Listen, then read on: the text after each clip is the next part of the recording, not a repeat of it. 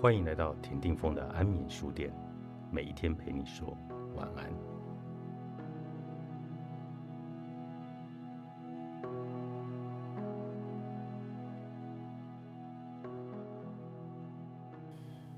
我是今天的主持人米露，今天要聊的书籍是《风书十二》，作者田定峰、林晨燕。嗯，首先想请问峰哥，我基本上是一个不吃素食的人，那为什么素食会需要一个评鉴的机制呢？呃，因为在一般的饮食的生活里面啊，素食其实常常是被忽略的一环。那我自己长长期吃了二十年的素食，那在这个过程中，我看到了素食的改变，从以前的宗教素。然后再到现在呢，很多元的各种派系的素食，那很多人在这个地方努力的过程中，台湾现在已经有三百三十万人的素食者，然后呢也非常的多元。你可以看到，在这本评鉴里面，你会看到有印度料理、有云南料理、有四川料理、有泰式料理，有各种各式各样的料理，在这个评鉴里面出来，你会了解说，在台湾呢，其实有非常非常多的。呃，年轻人开始在投入这个领域里面，也让素食变得其实更精彩。那在这个过程里面，其实很多的荤食者其实印象还停留在早期的素食的这样的一个概念。那我就在想说，我们要用什么样的方法，让很多的荤食者，像米露这样的荤食者，你愿意走进到一个素食餐厅之后，你愿意再回去吃第二次，你不会对他产生一个负面的印象跟标签。所以呢，我们就想说，我们需要做一个地毯式的一个评鉴的方法。所以这次我们找了三十八位专业的评审，跨领域的美食的评审，一起在全台湾做地毯式的搜搜寻。那搜寻每一个餐厅之后，我们用秘密客的方式进去做一个评鉴。那也在不同的餐厅里面的菜单、不同的分类里面去找出它的特色啊，包括呢餐厅的特色，然后包括食物的美味。包括食材运用的创新，那它都是我们在我们评鉴的一个标准里面。那根据这样的一个标准所做出来的餐厅，总共现在我们从两百多家里面选出了七十三家餐厅。那这七十三家餐厅呢，里面呢又有大概十二家是小吃，那有二十四家是属于推荐。那摘星的餐厅呢，比例相对减少。那相对减少，就是因为我们用了一个荤食者的标准，用一个更严格的标准去做一个评鉴。我们希望所有的荤食者走进素食餐厅的时候，你是会觉得素食可以为你带来饮食生活另外一种感受跟喜悦，你也为这个地球能够去尽一份力量。所以呢，我们把它拉高了一个评分的标准跟评鉴，把它变成用米其林的方式去做一个宣告，让大家知道说，你拿着这本风书时，你就可以全台湾去吃到你喜欢的好吃的料理。其实我刚刚稍微翻了一下书哦，我就已经觉得《风书十二》打破了我对素食的想象。因为，嗯，我们一般想说素食，你可能就素食便当，呃，素食餐厅，高档的素食餐厅。但翻过这本书，我会觉得说，哇，其实各式各样的食物都有素食，都有素的可能性。对，像小点或是麻辣火锅。港点，或是异国料理，其实都有素的。哎，对，这个是一般的人比较不知道的。一般的人想到素，他就想到以前的那个宗教素的自助餐跟 buffet 这一种，他可能比较没有太多的想法。但是现在很多的人，就算你是一般的一般的消费者，你不吃素的人，你都会想到说，哎，某一个时间，我是不是应该让我的肠胃清空？嗯，或者是我是不是可以为这个地球而吃？每个礼拜吃一天的无肉日。那在这一天里面，你可不可以来善待自己的肠胃，或者满足你的味蕾？你未必一定要去走到传统的素食餐厅里面去。那所以呢，在这个里面呢，提供了非常的多元的餐厅的方式方向。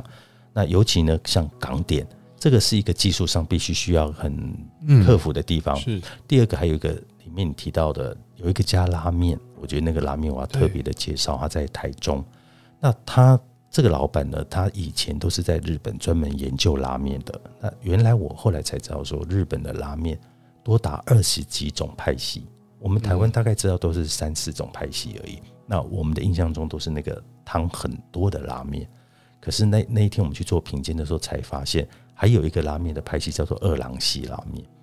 二郎系，二郎系，二郎系拉面呢，它的汤非常的少。那我们当时我有点疑惑，说，哎，为什么它的面是宽的，而汤很少？上面撒满了豆芽菜，然后还有那个很特别的豆皮，是它炙烧过的豆皮。然后呢，跟很多的素的他们自己特制的肉燥。那一开始我们就觉得，哎，这是不是很像台湾的干面？嗯，是对。那后来我们在吃的时候，第一口下去，其实你会非常的惊艳，它其实是非常的有层次的。然后那个层次会让你觉得说，哎，这跟我想象中的拉面完全不一样。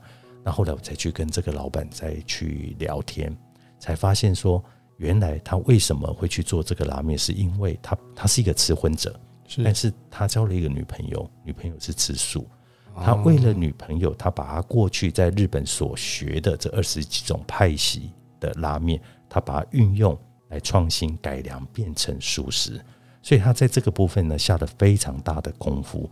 所以呢，这一家店呢，到最后呢，挤进了我们这个排排行榜里面，挤进了这个评选里面。对，那我们就发现说，其实每一个业者他在背后其实都有带有呃很深的一个理念跟呃。怎么样让客人可以去吃到好吃这件事情会变得相当的重要，尤其是给吃荤的人，他觉得好吃，嗯，而不是只是提供给我们这种吃素的人。嗯，这是一个很大的考验。我其实也蛮鼓励呃吃荤的朋友们有机会真的走进一间可能是书上帮你挑选的餐厅里面去感受一下素食的口感，以及它能做到怎么样的口味。是很非常特别的，对，因为我我们常在讲嘛，就是我们当然，我觉得素食是一种理念。第一个，你是为了环境保护；第二个，你为了自己身体健康；第三个，你是为了生命的平等而吃。但是，我觉得对一般人来讲，我们不应该只是用理念的道德绑架。我觉得更重要的是，你要让他们觉得，他就是要比荤食好吃，我才要去吃啊！啊，是我为什么要为了一个这样的一个理念而吃？那所以，当你不被道德绑架的时候，反而是督促这些业者做出更好的食物。所以，它当然，我觉得在技术上，它其实是比荤食还要还要难的，高门槛。对对对，它门槛其实更高，技术要更高的。那这也是我觉得呢，我们值得去做一个类似米其林的风书食的评鉴指南的一个最重要的原因。那书中有提到，一年走访了两百多家，其中只有三间拿下三星。一间是五郎食五郎食食，那一间是川食料理的祥和蔬食，还有印度料理品印度。可不可以请峰哥大概聊一下这三间到底厉害在哪里？为什么拿下了三星？呃，我们这一次的这三间呢，都刚好是不同的评审去做评鉴。那五郎食食呢，它其实在五峰书十一期是出现过，它是二次入选店。那我们一直想要说，是不是二次入选店，我们应该用一个更高的标准去看待，要让其他的店有更多的机会去拿下这个三星。但是呢，我们我们后来发现，这个二星跟三星呢，中间还是有个 gap，就是它其实是有个落差跟门槛的，它其实不容易。不容易在哪里？就像五郎呢，它其实是创新，它做的是那种很高级的那个苏西的感觉，苏西 bar 的感觉，你进去。它就是一个套餐，然后它有一个香槟，是，然后它每一道出来的那个寿司呢，你都会吓一跳。比如说新鳗寿司，你看起来就像鳗鱼，你吃到口中的口感也像一个鳗鱼的寿司，但是它是素，它是素的。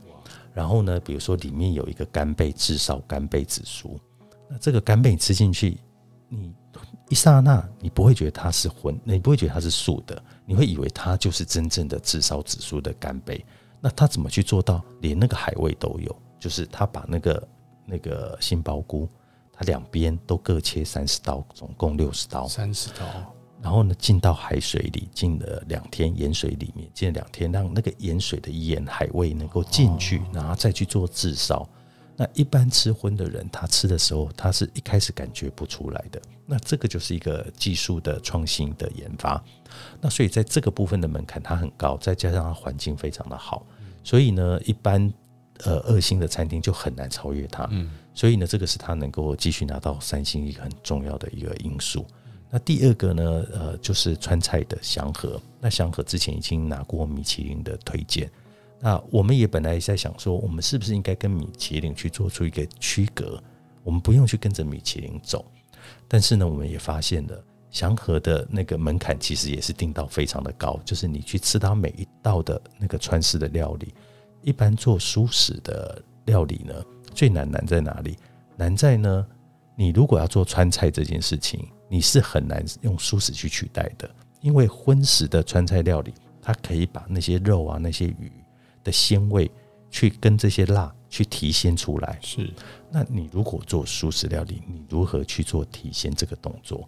所以这个是一个很高的门槛。那祥和在这件事情上，他们的技术上克服了这个问题。也让很多人去吃每一道菜的时候，你到第一口进去嘴巴里面，你会发现这个色香味它全部都具俱全了，然后它的环境也会让你觉得很舒服。然后呢，每一道菜的那个口感的层次都不是单一的，它不是只有一个麻或只有一个辣，它反而是让你那个层次菜的鲜味都可以跑出来。那这个是我们觉得祥和其实为什么可以拿米其林，可以拿到风舒食三星一个很重要的因素。